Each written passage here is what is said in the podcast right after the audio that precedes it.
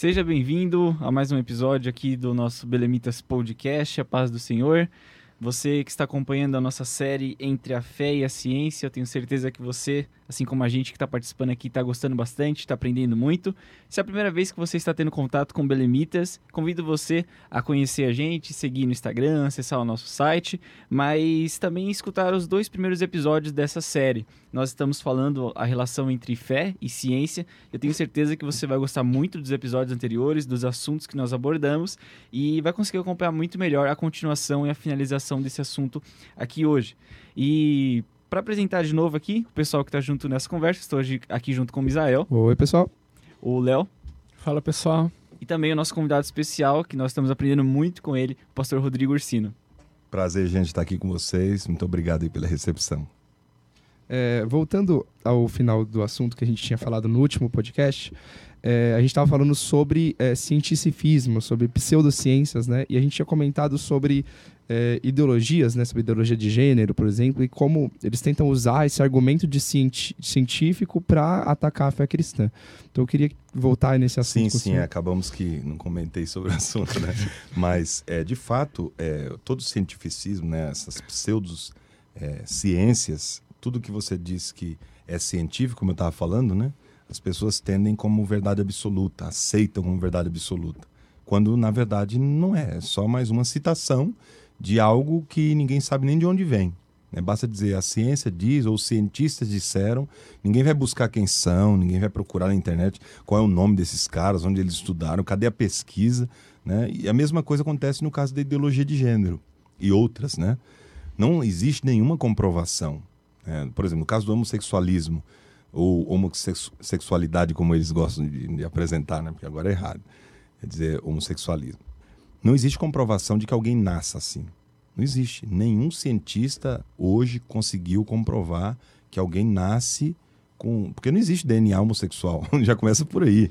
Né? A pessoa nasce homem ou mulher, né? XX ou XY, não tem para onde correr. Então, essa e outras ideologias são mais religião. Eu gosto de dizer isso, porque eles militam e eles vivenciam isso e eles dizem que aquilo é uma verdade absoluta quando eles mesmos não creem na verdade absoluta.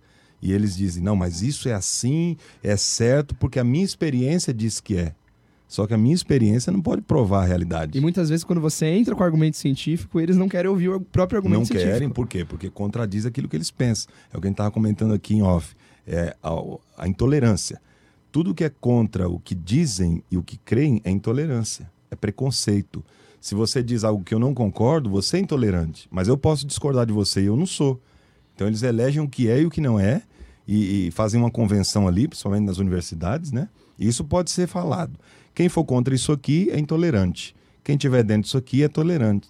Então, mas o que é tolerância? A gente vai ter que recorrer ao Voltaire, né? Que ele tem um tratado sobre a tolerância. E ele vai dizer que a tolerância não é isso que dizem por aí. Porque se eu discordo de você, eu não sou intolerante. Eu só discordo de você.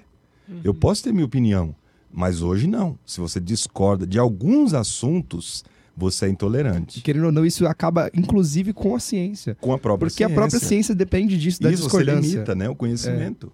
Porque o debate é que faz surgir o conhecimento. Não, mas eu não posso debater determinados assuntos porque isso é politicamente incorreto, é preconceito, é intolerância.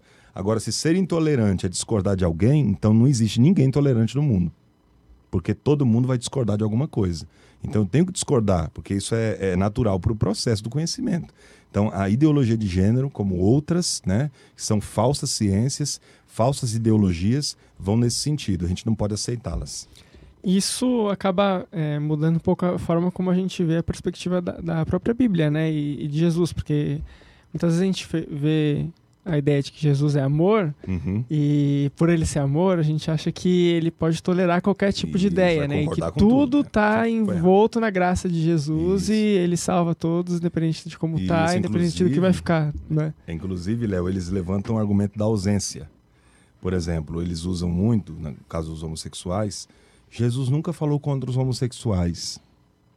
Ou seja, ele concordava que quem cala consente.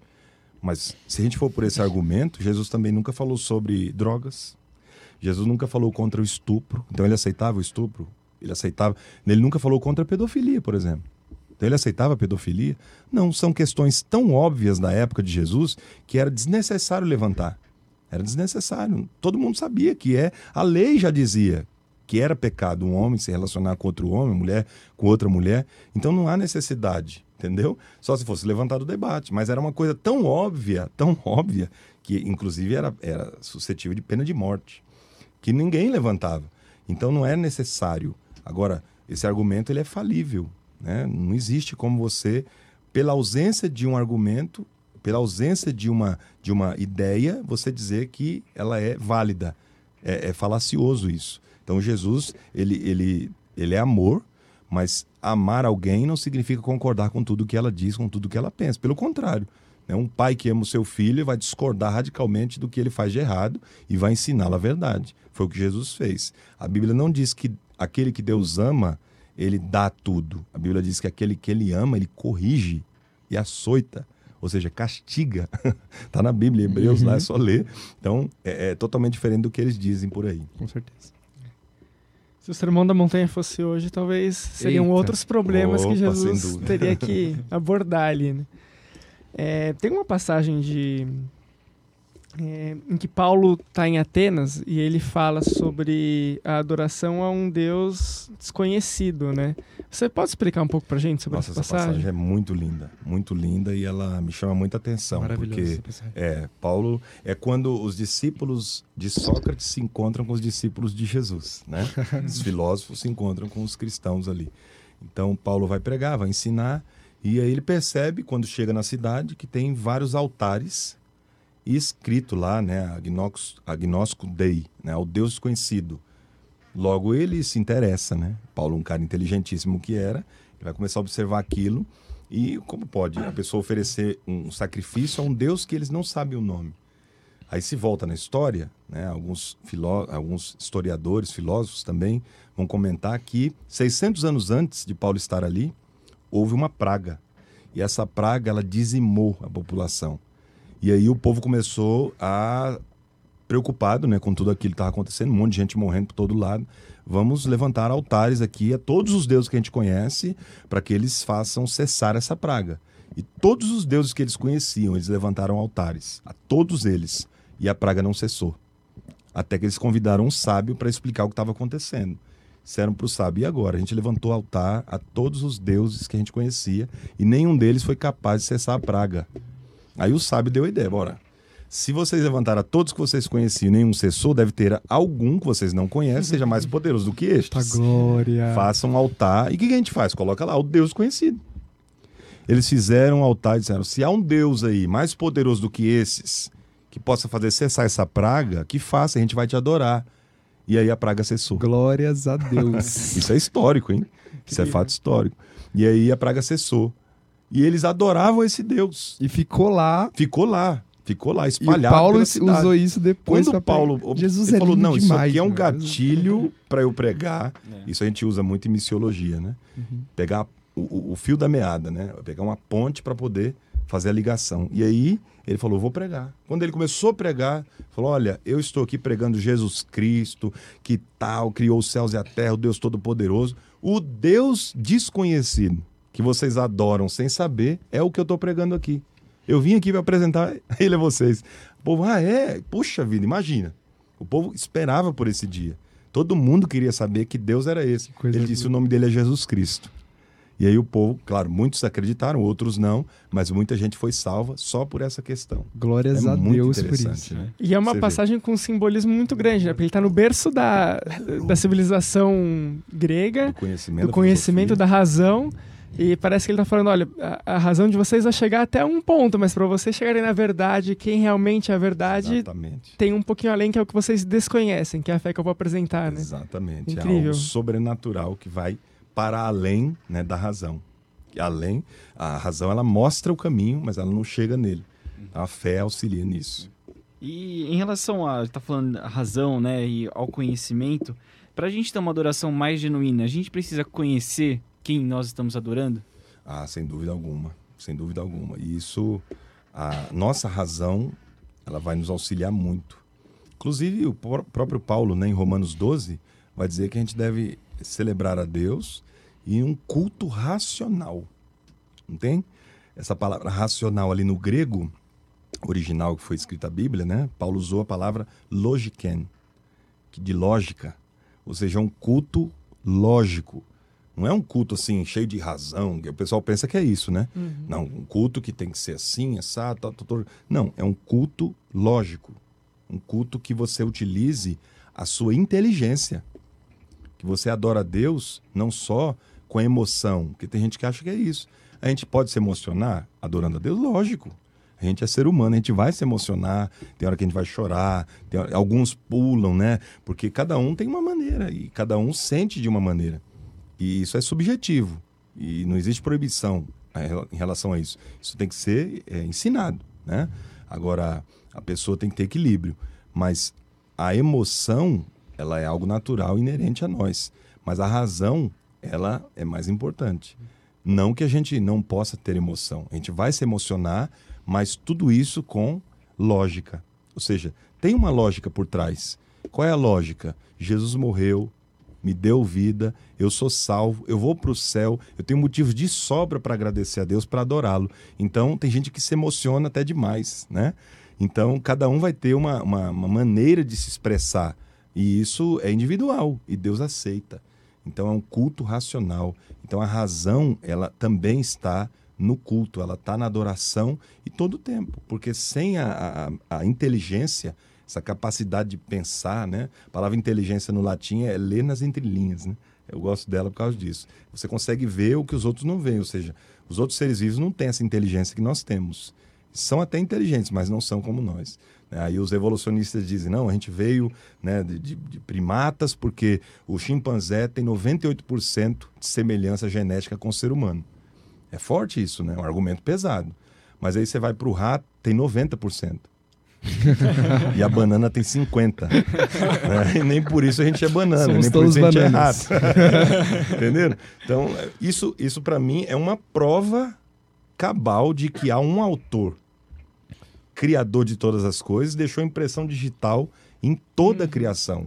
Não só nos animais, mas nos vegetais, nas plantas, nas árvores, nas frutas, em tudo. Então, mesmo Deus que criou tudo. Por isso que a gente tem razão para adorar a Deus. A gente, pastor, continuando, né, esse assunto, então a razão, como ela ajuda a gente a adorar melhor, e eu acho que à medida que a descoberta aumenta, a adoração a Deus também deve aumentar, né? Imagina um estudante de medicina que pega um coração e começa a estudar o corpo humano ali mais a fundo, como ele não vai descobrindo e adorando mais a Deus. Mas normalmente não é isso que a gente pensa ou vê. Por que o senhor... Quais motivos, né? Às vezes a descoberta não aumenta a adoração, mas é um caminho contrário. Sim. Às vezes aumenta o distanciamento de um criador. Eu acho que, na verdade, é pouco divulgado. Por exemplo, Francis Collins, que trabalhou no projeto Genoma, ele era ateu. E ele, dissecando, né? Ele investigando o DNA humano, ele se converteu. Passou a crer em Deus. Ele estudando o DNA humano, ele disse, não, isso aqui não pode ser obra do acaso. É impossível. Tem que ter um criador por trás disso aqui. E aí ele começou a trabalhar nesse sentido, entendeu? Agora, tem gente que não quer crer, é o que eu falei, né? Pouco anteriormente, ou não sei se foi no anterior episódio, que tem gente que não quer acreditar. E para quem não quer acreditar, não tem como. Ela se torna uma pessoa fanática. Fanática por aquilo que ela acredita. E aí é impossível você transpor essa barreira, porque ela não quer acreditar. Assim como aquele que não quer que a sua fé seja questionada, porque a Bíblia não proíbe a gente questionar a nossa fé. Pelo contrário, incentiva a gente a investigá-la. E quanto mais a gente se aprofunda na Bíblia... Conheçamos e prossigamos. Exato, conheçamos e prossigamos, não é? Conheçamos e paramos. Não, estagnou.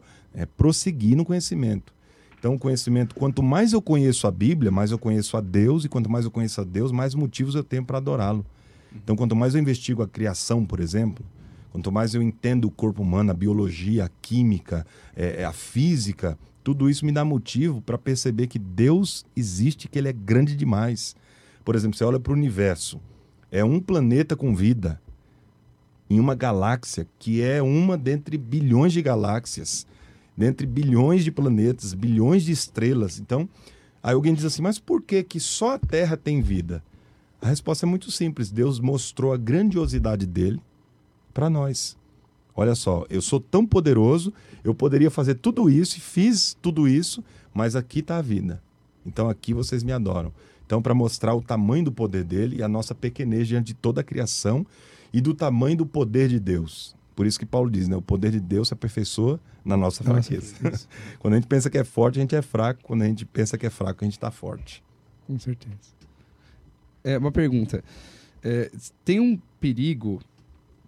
à medida que a gente, que muitas pessoas vão lidando muito com a ciência, isso tem a ver com o que ele falou também, de você ficar muito racionalizado demais as coisas, principalmente falando sobre na fé, na igreja, e você negar algumas coisas que são sobrenaturais, ou negar algumas porque assim, por exemplo, nós somos uma igreja pentecostal, eu conheço muitos amigos meus, alguns amigos meus que se frustraram com alguma coisa, ou começaram a estudar algumas outras coisas e começaram a retrair um pouco sobre a fé pentecostal deles, e eles acabaram ou se tornando tradicionais, ou indo para outro lugar, ou deixando de ir para a igreja. Existe esse perigo? Fala um pouquinho sobre esse perigo, assim. Infelizmente existe, né? Existe porque poucas pessoas vão para o lado correto do conhecimento. Porque tem um conhecimento bom e um conhecimento mau. Né? Tem um conhecimento que produz e tem um conhecimento que mata. Então, se você estuda de fato o que é necessário, se você lê bons livros, porque tem gente que acha que para ter conhecimento tem que ler muitos livros. Não, lê bons livros. Né? Tem que ter uma biblioteca gigante. Não, tem que ter bons livros na biblioteca. Não precisa ser muito grande. Você lê os livros certos, você vai ter o conhecimento ideal para aquilo que você procura. E, infelizmente, tem gente que, pela experiência que tiveram, que foi uma experiência errada, lhe apresentaram um Deus que não é o da Bíblia, porque isso acontece também, né? Você vê muitas pregações, muitos pastores desconhecem a Bíblia, e aí pregam de maneira equivocada, ensinam coisas erradas, e aí vai de encontro àquilo que a pessoa, poxa vida, eu começo a estudar, começo a ver que aquilo ali não existe, né? Eu já vi, por exemplo, pastores dizendo assim, a Bíblia diz, eu creio em tudo que está na Bíblia, porque se a Bíblia diz que a baleia lá, o peixe engoliu Jonas, é verdade. E se fosse o contrário, eu acreditava também. Ou seja, se Jonas tivesse engolido a baleia, eu acreditava. Ou seja, já não é fé. Já não é mais fé. Deixou de ser fé. Porque a fé não é burra. A fé é inteligente. Aí é crendice, é fanatismo, superstição, qualquer coisa. Mas a Bíblia não ensina esse tipo de coisa. Todos, até os milagres da Bíblia, são lógicos. Sim. Apesar de parecer um paradoxo, né? Ser milagre lógico, mas é. Eles fazem sentido, né? Fazem sentido. Então você não precisa nem apelar para nenhum dos extremos, nem para o fanatismo, nem para o ceticismo. Sim, né? Agora a pessoa, quando ela começa a perceber esse tipo de coisa, ela se frustra mesmo, porque ela vê que aquela realidade, ela não condiz nem com a Bíblia, né? E às vezes ela não conhece a Bíblia e o que dizem para ela, ela acredita que é o que está na Bíblia. E ela se frustra porque ela vê que aquilo não é verdade. Poxa vida, se Deus é assim, então não quero servir mais a Deus. E ela vai se decepcionando, se frustrando, né? Inclusive tem um livro muito bom do pastor Paulo Romero, Decepcionados com a Graça. Ele fala muito sobre essa questão, né, do falso evangelho que é pregado, apresentado às pessoas, porque as pessoas vão acreditar em Deus da maneira que eu apresento Deus para elas. Se eu apresento um Deus carrasco, um Deus que vai me matar a qualquer momento se eu pecar, ele tá um sniper, fica lá no céu e quando eu pecar ele vai me atirar. Tá, pá, acabou.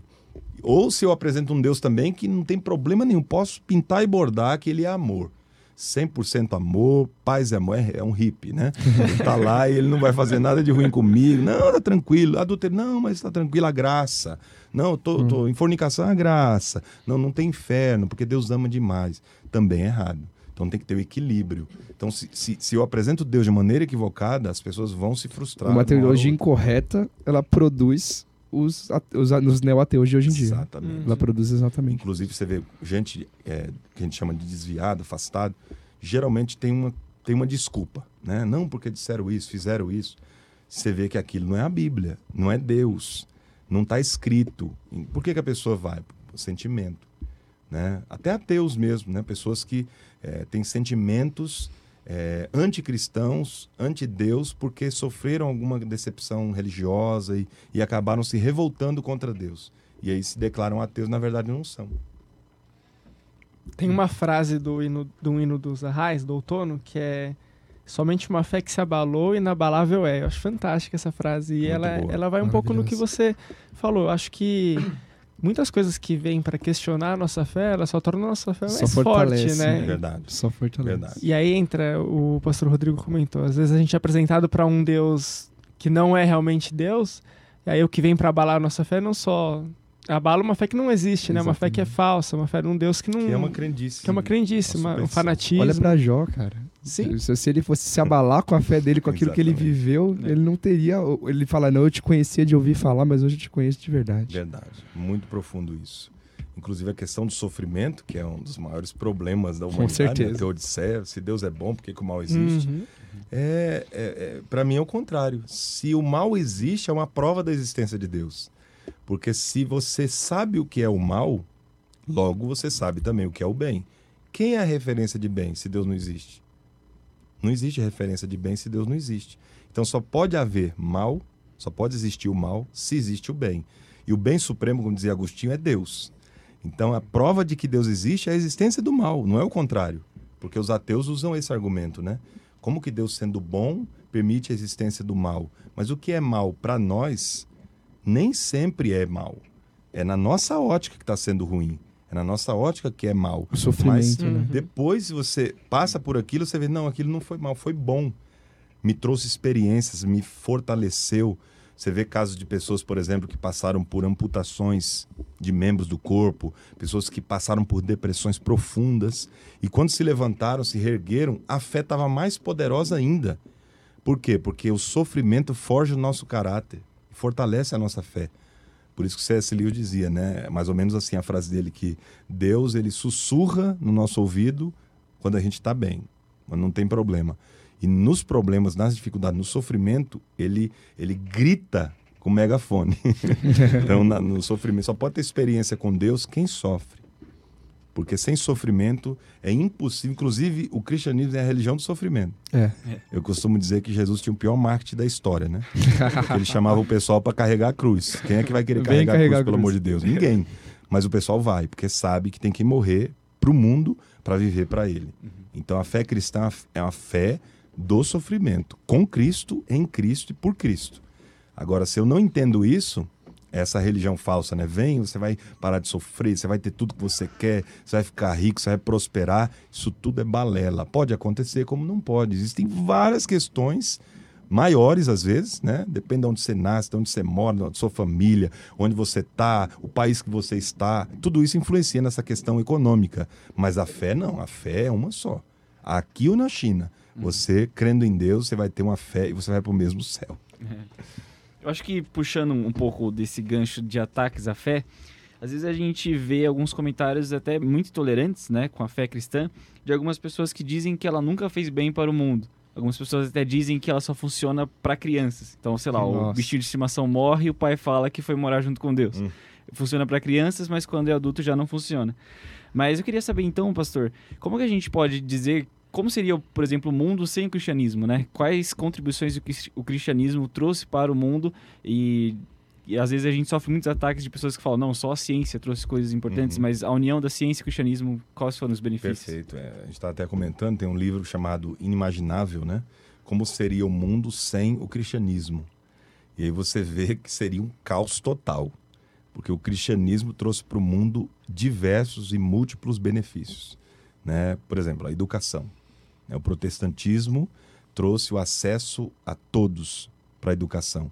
Né? O Lutero e os reformadores, né? Por exemplo, as línguas. Né? O pessoal tinha a Bíblia em latim, em grego, em hebraico. Quem é que tinha acesso a isso, gente? Do povo? Não tinha como. Lutero vai lá e faz uma tradução para o alemão e começa a espalhar para o povo. E Deus é tão bom que foi bem na época que a imprensa tinha sido inventada, né, por Gutenberg. Aí vai, se utiliza, o primeiro livro a ser impresso é a Bíblia. O povo começa a ler a Bíblia, puxa, isso aqui que a Bíblia diz? Não é o que o padre dizia? É diferente, então vou crer no que a Bíblia... Aí começa, sola scriptura, somente a escritura. Né? Você vai, por exemplo, a Cruz Vermelha foi criada por um cristão filantropo, rico, né? E tinha condição de fazer e fez. E ele era cristão, por incentivo da fé. Fazer o quê? Amar ao próximo e fazer o bem para ele. Ou seja... a Bíblia diz que quem pode fazer o bem não faz, comete pecado. Tiago diz isso, poderosamente, claramente. Então você vê várias questões, a própria ciência, né? Vários cientistas cristãos, que o pessoal não gosta de citar, Isaac Newton cria em Deus. Você vê vários outros cientistas que tinham fé. Descartes. Você vê grandes homens que tiveram o acesso ao conhecimento, espalharam esse conhecimento, né? Galileu Galilei. Você vê que revolucionou a história. E eu creio que Deus, de quando em quando, levanta uma pessoa para revolucionar, né? Pessoas que creem nele, pessoas que sabem que ele existe. Então, a fé cristã, ela trouxe e trará vários benefícios. Por exemplo, na época, a questão da mulher, que o pessoal diz, principalmente as feministas gostam de atacar, né, a nossa fé, dizendo não, que a gente é preconceituoso. Jesus elevou a condição da mulher como ninguém na época dele. Ninguém. Não existia esse negócio de discípula. Jesus aceitou mulheres, entendeu? Ele levou a condição da mulher, disse que a mulher não era só aquilo que eles diziam. Ela poderia ser muito mais. Você vê a questão das guerras que existiam, os gladiadores. O cristianismo incentivou... A valorização da vida, né? Valorização da vida. Incentivou. O Constantino foi lá e falou, não, acabou com isso. Não, agora o povo é cristão, não vai ficar se matando à toa assim, entendeu? E muitas outras questões vão sendo colocadas pela fé, pelo cristianismo, manifestando o amor ao próximo, né? E principalmente na época de dificuldades. Porque é quando o ser humano mais demonstra o seu caráter divino. É na hora que todo mundo sofre que a gente se une mais. Por exemplo, acontece uma catástrofe lá na Ásia. A gente se compadece daqui. E a gente manda comida daqui para lá, roupa daqui para lá. Todo mundo, o mundo inteiro se une, independentemente da fé. Você vê que o ser humano se une na dor e na dificuldade. Por isso que ela existe, tem que existir.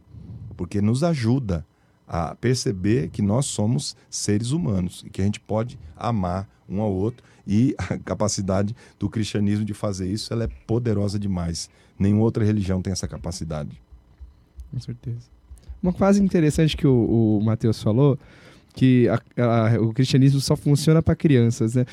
E é verdade até certo ponto, né? Porque se você olha para a Bíblia, para o que Deus ensina por nós, com um olhar mais de inocência, você consegue entender até melhor o que Deus ele tem pra gente, né? Eu acho que a gente... Eu falo isso porque boa parte do que eu aprendi de cristianismo foi quando eu era criança. Eu tive tias das crianças que eu lembro até hoje. E a base da minha fé eu aprendi lá quando criança. O próprio Jesus vai dizer, né? Se você não se tornar como uma criança, de modo nenhum vocês vão entrar no reino de Deus. Com certeza. E o reino de Deus não é só lá, é aqui também. O pessoal esquece dessa perspectiva, né? Do reino. O reino é aqui e lá. Ele se manifesta tanto aqui na terra quanto lá no céu. Então, o reino de Deus, Jesus disse para Nicodemos, se você não nascer de novo, você não tem capacidade nem de ver o reino de Deus, quanto mais entrar nele. Então, tem que nascer de novo, ou seja, ser uma nova criatura, morrer para o mundo e viver para Deus. Rejeitar, renunciar a si mesmo, que é a coisa mais difícil que existe. Exatamente. Renunciar a todos os meus desejos que beneficiam a mim, que eu creio que são melhores, e dizer, Deus, toma conta da minha vida agora, o Senhor tem planos para mim, e eu quero vivê-los, e eu esqueço os meus, e coloco os seus no lugar. Então isso é fantástico, isso é fantástico. Tem que ser como uma criança, né, para ter essa atitude. Bom, algum de vocês tem coragem de encerrar o podcast? Porque eu não quero encerrar. Eu queria que ficasse aqui até... Vou deixar pro Léo essa aí. Ó, bom, pode falar. Fala aí. Não, essa aí a gente não encerra, se você falar. Eu já dei muita intervenção, então vou deixar pro Léo. Eu confesso que eu também não quero encerrar, por isso que eu queria pedir, pastor Rodrigo, até eu tô bem interessado, o senhor pode indicar pra gente, talvez, alguns livros, eu já anotei nomes. 15 aqui já. Eu já anotei muitos também, o senhor já foi falando. Você roubou minha pergunta. Era isso. Você vai ter tempo de formular outra lá, pra gente não acabar. Então, indicações, né, pra gente continuar estudando esse assunto. Tá, vou citar aqui alguns que eu falei aqui durante o nosso diálogo. O Não Tenho Fé Suficiente para Ser Ateu, que eu acho fundamental, do Norman Geisler, né? Se eu não me engano, da editora Vida. Uhum. Norman Geisler, Não Tenho Fé Suficiente para Ser Ateu. Tem o do Marcos Eberlin, né? Design Inteligente, que vai bem nessa área. A Caixa Preta de Darwin, né? Do Michael Birri, que é um filósofo, se eu não me engano, é americano. Um cara muito bom, que vai desvendar e desmistificar toda a questão do evolucionismo. Do Adalto Lourenço, né? O livro... Como Tudo Começou, que ele vai bem na questão central da física, do criacionismo científico. O Adalto Lourenço ele tem algumas palestras também. Eu não sei se tem disponível no YouTube. Tem muita coisa. Mas eu já assisti algumas coisas dele. Já assisti algumas também. No YouTube tem do Marcos Eberlin também. e esses homens, e livros do grande filósofo, né, apologista, hoje talvez o maior de todos, que é o William Lane Craig, né, que já vem na América, né, mostrando a fé cristã de maneira racional. Ele é PhD em filosofia e teologia, e já convidou e já debateu com vários ateus, né? Porque lá isso é mais comum do que aqui, né? Uhum. No YouTube você acha muita coisa, né? Em inglês, até legendado. E muitos debates dele com ateus, inclusive o Richard Dawkins, né? Que é hoje considerado um dos maiores ateus, né, da atualidade, neo-ateus. E ele vai muito na questão da biologia, da química e tal. E o Dr. Alistair McGriff, né, que tem um livro, O Delírio de Dawkins. Esse é muito bom também, porque Dawkins escreveu um livro, Deus um Delírio. Ele rebateu e escreveu outro, O Delírio de Dawkins. Ele vai refutar tudo que ele disse de maneira brilhante. Então, esses são basilares, eu acho que esses são fundamentais. Quem os lê vai perceber que a fé cristã, ela é racional também e ela é inteligentíssima. E prova-se isso pela Bíblia. Legal, muito bom. Então, pastor Ursino, como uma palavra final, eu queria pedir para o senhor dar um conselho para aquelas pessoas que normalmente se veem sufocadas por essa relação que a gente comentou no começo, de uma percepção de antagonismo, né, entre fé e ciência. Às vezes na universidade, numa pós-graduação, no mestrado ou na família. De que forma a gente pode lidar melhor com isso para não se sentir sufocado e conseguir de fato expressar e comunicar a verdade da palavra do Senhor? Bom, em primeiro lugar, leia a Bíblia, né? É o livro central da nossa fé e é o livro que é a verdade absoluta. Não tem contradição, não há mentira. Você lê a Bíblia, conhecer a Bíblia, conhecer o Evangelho, Cristo, porque Cristo é Deus. Você conhecendo o que Cristo pensa, você vai ver o que Deus pensa. E depois, lógico, você vai discorrer outros livros para você aprender a fé cristã com pessoas que conhecem. Como eu citei aqui vários livros, cientistas cristãos, filósofos cristãos, químicos cristãos, tem gente em todas as áreas, médicos cristãos, e isso não invalida, porque tem gente que acha assim, não, agora eu me converti, pego meu cérebro e jogo no lixo. Né? Não, a minha fé não anula minha inteligência, pelo contrário, ela ressalta ela. Eu mesmo sou um exemplo disso. Eu antes de conversão, né? Antes da conversão eu era uma pessoa que não gostava de ler, não gostava de estudar, não gostava de livro, nunca tinha pegado um livro na vida. O primeiro livro que eu li foi a Bíblia, olha o tamanho da Bíblia.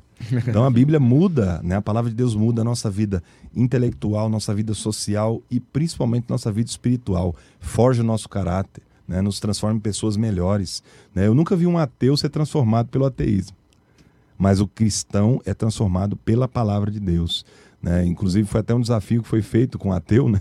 O ateu chegou para o cristão e disse que o cristianismo não tinha validade. Ele disse, então faz o seguinte, me traga 100 ateus que foram transformados beneficamente, positivamente pelo ateísmo.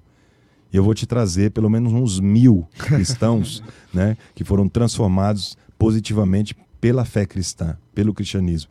Ou seja, não existe, né? Você não vai ver, olha, eu não era ninguém, eu era assim, assado, agora eu sou ateu, minha vida mudou, né? Eu sou o melhor ser humano. Não, não existe isso. Agora, a fé cristã faz isso. O cara era um assassino, era um estuprador, era um pedófilo, ele foi transformado, hoje ele não é mais nada disso. Hoje ele é uma pessoa de caráter, uma pessoa de bem, trabalhador, uma pessoa honesta, não é mais corrupto. Então isso é a prova de que o cristianismo transforma, que a fé cristã é inteligente e racional. Perfeito. Pena que acabou, né?